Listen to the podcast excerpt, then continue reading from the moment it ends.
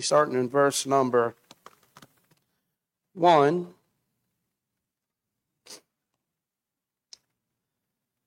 Starting in verse number 1, he says, Oh, give thanks unto the Lord, for he is good, for his mercy endureth forever. Let the redeemed of the Lord say so, whom he hath redeemed from the hand of the enemy and gathered them out of the lands from the east and from the west, from the north and from the south. They wandered in the wilderness in a solitary way. They found no city to dwell in. Hungry and thirsty, their soul fainted in them.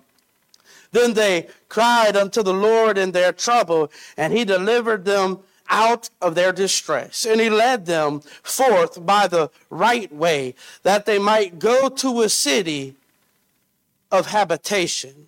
Oh, that men would praise the Lord for his goodness and for his wonderful works to the children of men. For he satisfieth the longing soul and filleth the hungry soul with goodness. Such as sit in darkness and in the shadow of death, being bound in affliction and iron, because they rebelled against the words of God and contemned uh, the counsel of the Most High. Therefore, he brought down their heart with labor. They fell down, and there was none to help. Then they cried unto the Lord in their trouble, and he saved them out of their distresses. And he brought them out of the darkness and the shadow of death, and break their bands in sunder. Oh, that men would praise the Lord for his goodness and for his wonderful works to the children of men. For he hath broken the gates of brass and cut the bars of iron in sunder. Fools, because of their transgressions and because of their iniquities, are afflicted. Their soul abhorreth all manner of meat, and they draw near unto the gates of death. Then they cry unto the Lord in their trouble, and he saveth them out of their distresses. He sent his word and healed them and delivered them from their destructions. Oh, that men would praise the Lord for his goodness and for his wonderful works to the children of men. And let them sacrifice the sacrifices of thanksgiving and declare his works with rejoicing, that they go down to the sea in ships, that do business in great waters. These see the these see the works of the Lord and his wonders in the deep, for he commandeth and raiseth the stormy wind, which lifteth up the waves thereof. They mount up to the heaven, they go down again to the depths. Their soul is um, their soul is melted because of trouble. They reel to and fro and stagger like a drunken man, and they are and are at the and at their wits' end. Then they cry unto the Lord in their trouble, and he bringeth them out of their distresses.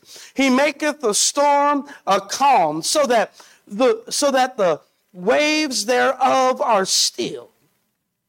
Then are they glad because they be quiet. So he bringeth them unto their desired haven. Oh, that men would praise the Lord for his goodness and for his wonderful works to the children of men. Let them exalt him also in the congregation of the people and praise him in the assembly of the elders. He turneth the rivers into a wilderness and the water springs into dry ground, a fruitful land into barrenness for the wickedness of them that dwell therein. He turneth the wilderness into a standing water and dry ground into water springs. And there he maketh the hungry to dwell, that they may prepare a city for habitation, and sow the fields and plant vineyards, which may yield fruits of increase. He blessed them also so that they are multiplied greatly and suffereth not uh, their cattle to decrease. Again, they are minished and brought low through uh, oppression, affliction, and sorrow. He poureth contempt upon princes and causeth them to wander in the wilderness where there is no way. Yet setteth he the poor on high from affliction. Yet he yet setteth he the poor on high from affliction and maketh him families like a flock. The righteous shall see it and rejoice, and all iniquity shall stop her mouth. Whoso is wise and will observe these things, even they shall understand the loving kindness of the Lord. Let's pray. Our gracious Heavenly Father, Lord, I pray that you be with us here this evening. I know that some heavy things upon our hearts was lifted up before we opened up this word, and we present those things to you even here this evening. We understand that you alone are the great physician and that you alone can deliver and you alone call your children home. But in the meantime, Lord, I pray that you are heavenly Father, and I know if my son was hurting, I would run to him and wrap his arms around him and give him the comfort that I could. And that is our request from you this evening as our Heavenly Father. In this moment, in this time of trouble, our request is that you will draw your children close to them and give them the comfort that only you can give them. We give thanks to you for all that you've done. In Jesus' name, amen. Raising kids is a is a blessing, but nothing can make you up, more upset with your children than when your children have a spirit of ingratitude.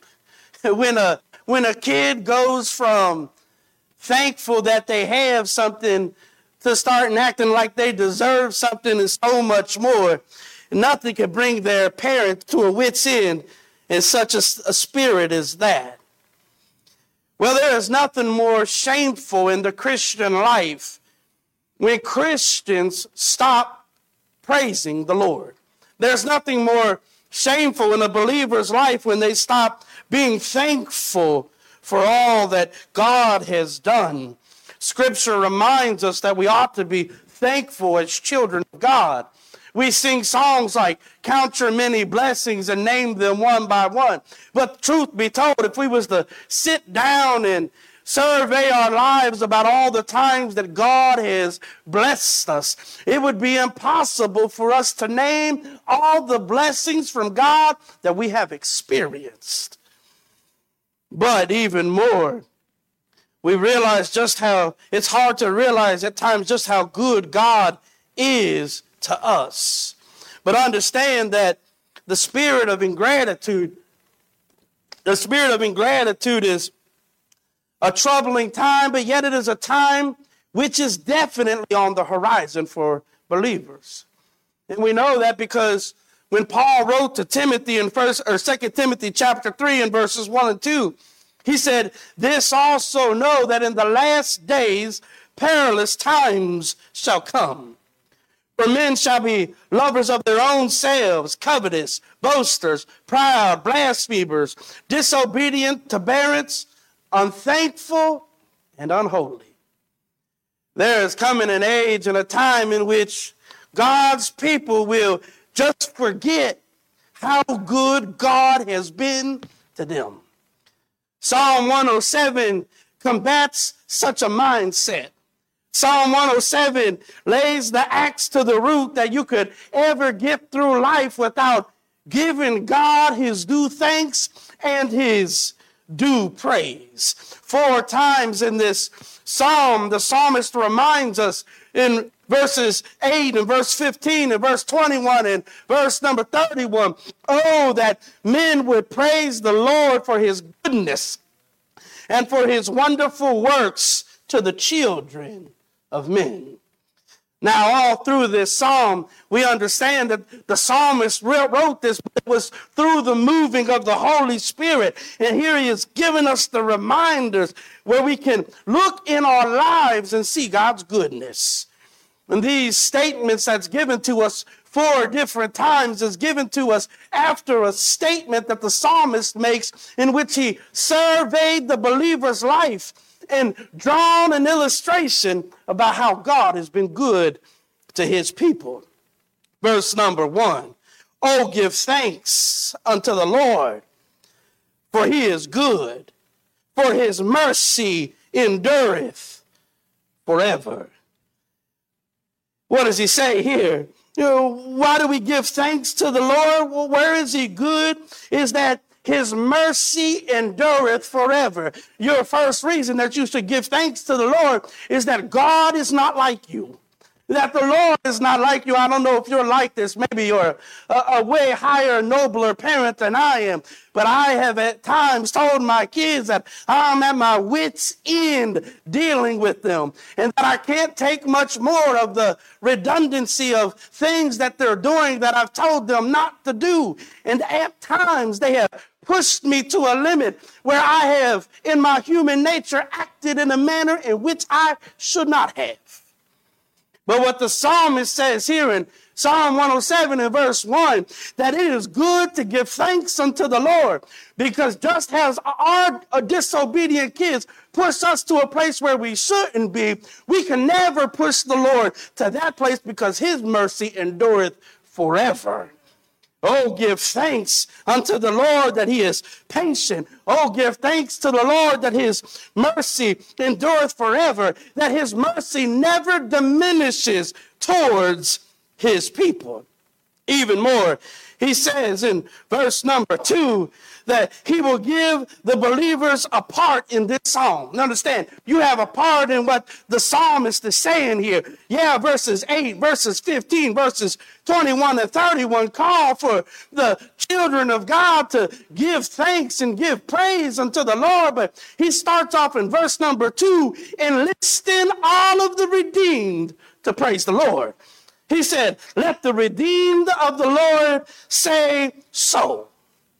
This is calling for the psalmist. He, he's talking to you. He, he's talking to us. He's saying that there ought to be some believers. There ought to be some people who have been redeemed by the hand of God who ought to be able to say so, meaning say that God has been merciful to me, that God has been good to me, that God has poured out his love and kindness upon me. He said, let some of the redeemed say so. So, who is this redeemed? It is those whom he hath redeemed out of the hand of the enemy. Listen, the psalmist is talking to you soteriologically here. Now, that's just a, a big word, but he's saying he's talking to you about your salvation.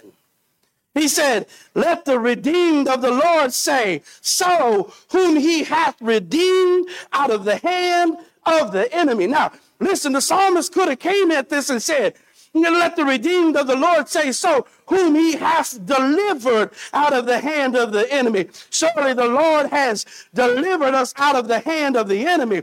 But the, under, the, the psalmist understands in order for you to be delivered, there had to be a price that was paid. That's what the word redeemed means. When you redeem something, that means something was paid to bring it back to you. And what the psalmist is saying, let the redeemed of the Lord say, whom hath redeemed you out of the hand of the enemy. The psalmist is saying is that I was once in the hand of the prince and the power of the air. I was once in the hand of the devil. That's where I once dwelt, but I was redeemed by the cross of Calvary through the shedded blood of Jesus Christ, through God sending his son.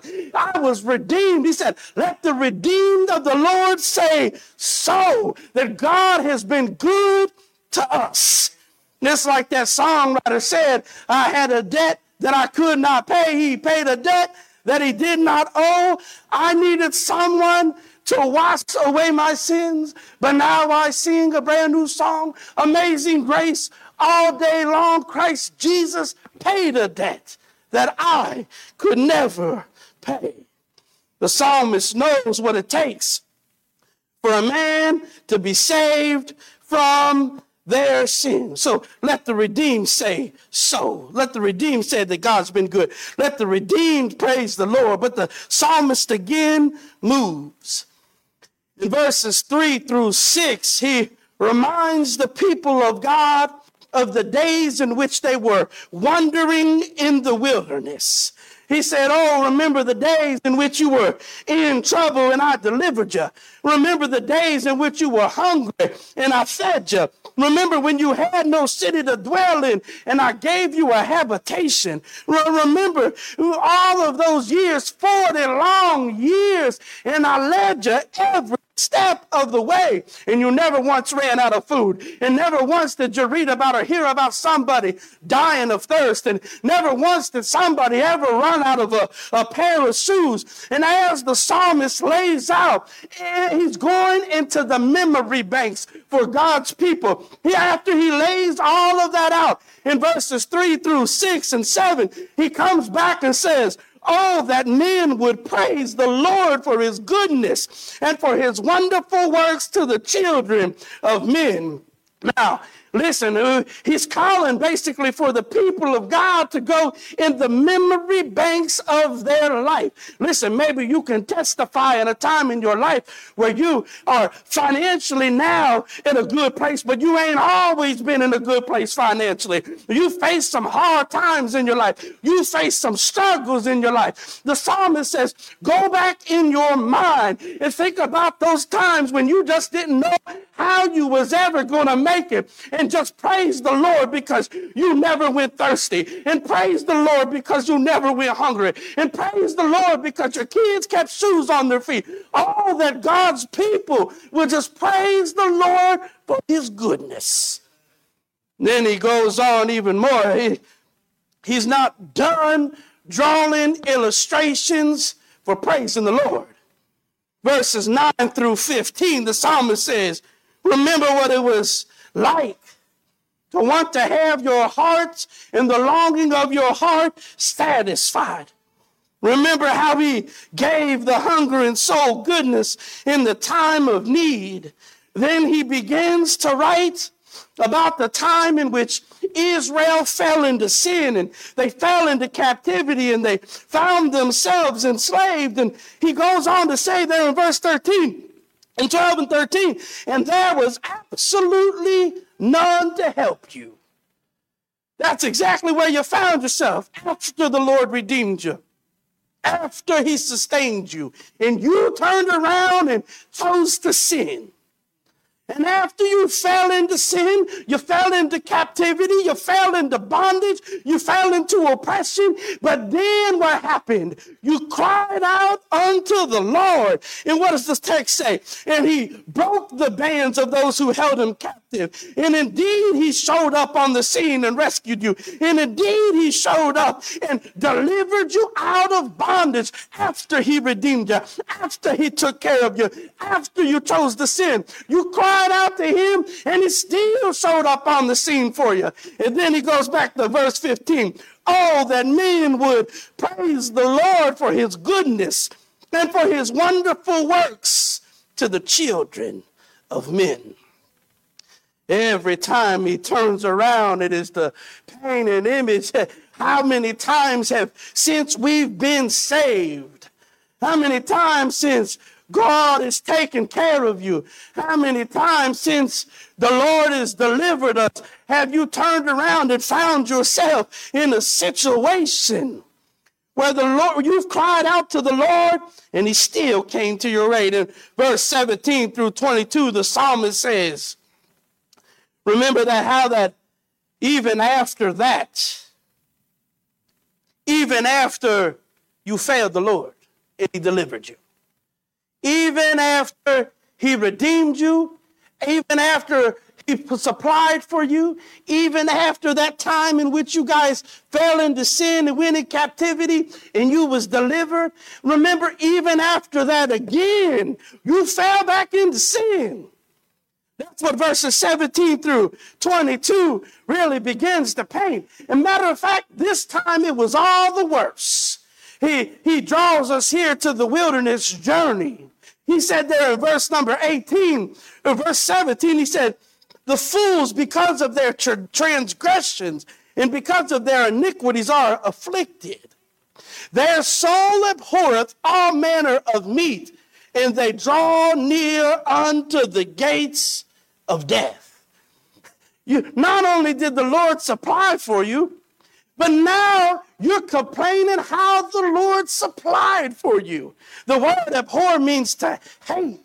His people had begun to hate the supply that the Lord had even given them, all the way to the place where He said that they had drawn near unto the gates of death. And while they were there at the gates of death, and there while they was laying in those distresses, then verse 19 says, Then they cried again unto the Lord in their trouble, and he saved them out of their distresses. He sent his word and healed them and delivered them from their destruction. It was their destruction. It was their decisions. It was their complaints. And yet he arrived on the scene and delivered them again. And then he comes back and say, Oh, that men would praise the Lord for his goodness and for his wonderful works to the children of men. And again, verse 21 and let them sacrifice the sacrifice of thanksgiving and declare his works with rejoicing. Hear me in what the psalmist is saying here. The psalmist said, You remember those days where you've cried out to the Lord after he already redeemed you, after he already heard your cry the last time and the time before that, after he already came and supplied you the needs that you wanted, and you complained about the supplies that he gave you, forsaking the fact that he actually already met your needs, but you just don't like the way in which he met your needs because you had a better image in your mind painted. And you went down that bad road and you cried out, and he again came to your aid. See, the psalmist is looking for some testifiers. He's bringing it back to our mind that he's painting again and again to the reader and to the hearer about how unfaithful we are to God, how we lack at every turn after he delivers us, after he takes care of us, after he gives us aid, after he brings us through dark times. We fail, we fail, we fail. But yet he says we ought to praise God because even though we are great successes at failing, when we turn to God and cry out, he always comes to his children's aid. Oh, that men would praise the Lord for his goodness and his wonderful works to the children of men. This is the kind of Lord we serve, that He even delivers us even after the foolishness of ungrateful hearts. Even after we complain on Him, He hears us and helps us, and then helps us again, and then ends our captivity. And after delivering us again, we complain on Him again, and He brings us nigh when we cry out to Him.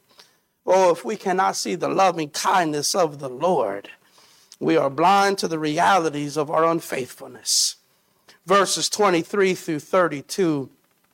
Now, some say that this portion is prophetic, speaking of the day in which the disciples went out to the sea with the Lord. They, they listen, the disciples had just witnessed the miracle of the feeding of the 5,000. They had just seen what the Lord had done with the demoniac. They had just seen what the Lord had done with Jairus's daughter. But hear me, in the midst of all of this working, the apostles were not amazed anymore. They weren't amazed by the, by the Lord working. They, they weren't amazed. Matter of fact, when you, when you get to Mark chapter 6 about this text, I don't know if you have a study Bible, but it speaks there about the delivering of the storms. But when you get to Mark chapter 6, the reason that they had, that it says that they weren't amazed anymore about the healings and about the feedings is because they had lost the wonder. But it says there that that day out there on the ship, that that day when they were cried out as the ship was lifted up and brought down, and they cried out, and the Lord stood up and said, Peace, be still. The Bible says that they looked upon him amazed and wondered what he's trying to say to, to us, the, the situation that he's uh, painting for us here in our lives is that it's dangerous for a child of God who, who becomes so used to God meeting our needs. We're, we're so used to the Lord taking care of us. We, we find a comfort zone. Well, I belong to the Lord that he, He's going to take care of us. But then we get caught up in a storm in our life because of our own carelessness, because of our own callousness to the Lord. And the Lord allows us to go into a storm. And when we go into the storm, He then again, when we cry out to Him, shows up again and brings peace in the greatest storms in our life. And the wonder is restored about who is this man named Jesus that we serve. We, we go through troubles, but no matter how big the storm is in our life, I love the imagery painted here in verses 23 through 32 because he says these are great ships. I mean, this is a huge ship that would have been upon the sea. They wasn't in a little John boat, but they was in a great ship going across the sea. And then they experienced a great storm that brought the ship up to the heavens and they cried aloud.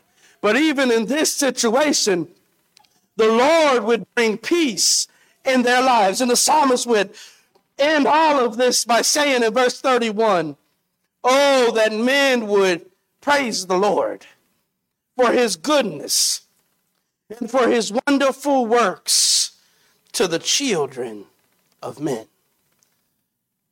The storms that you didn't think you was going to make through in your life maybe you've had some of those. Storms that you faced in your spiritual journey where you just didn't know how you was going to end up on the other side of it. You, was broken. And god showed up on the scene. The lord showed up on the scene and brought you through and you have become so callous that he brought you through that you haven't even looked back and thought about the time in which you were greatly troubled in your life and the Lord showed up. The psalmist is calling for the reader and the hearer to reflect in your life about the time that you faced a great trouble and the Lord showed up. And when he handled it, he handled it better than a hundred thousand men could have handled it. And you sat there. Remember those days when he shows up on the scene in our life and it's so powerful and it's so apparent that it's him. And all we can do is sit back and marvel and wonder about how amazing the Lord has been to us. He says, Oh, that men would praise the Lord for his goodness and for his wonderful works to the children of men. Verses 33, really to the end of the chapter, he seeks to remind the reader, the hearer, about the power of God. He said in verse 33 that the Lord we serve, that the one we serve, he turneth the rivers into a wilderness. Now just think about that. If you showed up tomorrow crossing the bridge and you looked down at the Ohio River and it was turned into a wilderness, and the water springs into dry ground. The Lord we serve can take a fruitful land and turn it into a barrenness. For the wicked of them that dwell therein. He can turn the wilderness into standing water and dry ground into water springs. He maketh the hungry to dwell. He prepareth a habitation for those who don't have it. And by the way, and he can sow the fields. He can sow the fields. And he can plant the vineyards, which may yield fruits of increase. He blesseth them, so that they are multiplied greatly, and suffereth not their cattle to decrease. The Lord is sovereignly in control. he doesn't, he, he could, if he so chooses, to plant his own vineyard. He can plant his own thing. He can raise his own crops. He can stop the cattle from dying.